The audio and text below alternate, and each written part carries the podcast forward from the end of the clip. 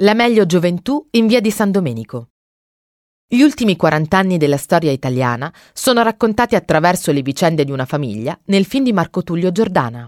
Il protagonista principale è Nicola, il quale, durante l'alluvione a Firenze del 66, incontra e si innamora di una donna e la segue per vivere nella città di lei, Torino. È la Torino degli anni 70, sullo sfondo del terrorismo, dei problemi operai e dell'immigrazione dal sud. Questo è l'incipit che prosegue fino ai giorni nostri per chiedersi e chiederci che cosa sia cambiato da allora e cosa sia rimasto uguale.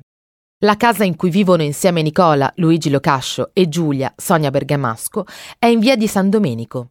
In un fotogramma del film, Nicola e Matteo fanno il loro ingresso nel cortile di fronte alla chiesa di San Domenico. In un altro fotogramma, invece, si vede Matteo, Alessio Boni, osservare l'interno del palazzo. La facciata della chiesa si apre su un piccolo spazio inserito nell'asse viario di via San Domenico. Il corpo della chiesa si prolunga però lungo via Milano. La piazzetta antistante la chiesa è stata dedicata in occasione della beatificazione al beato Giuseppe Girotti, frate del convento deportato a Dachau, dove morì il giorno di Pasqua, 1 aprile 1945. È stato beatificato nel 2014. È il principale resto archeologico medievale di Torino.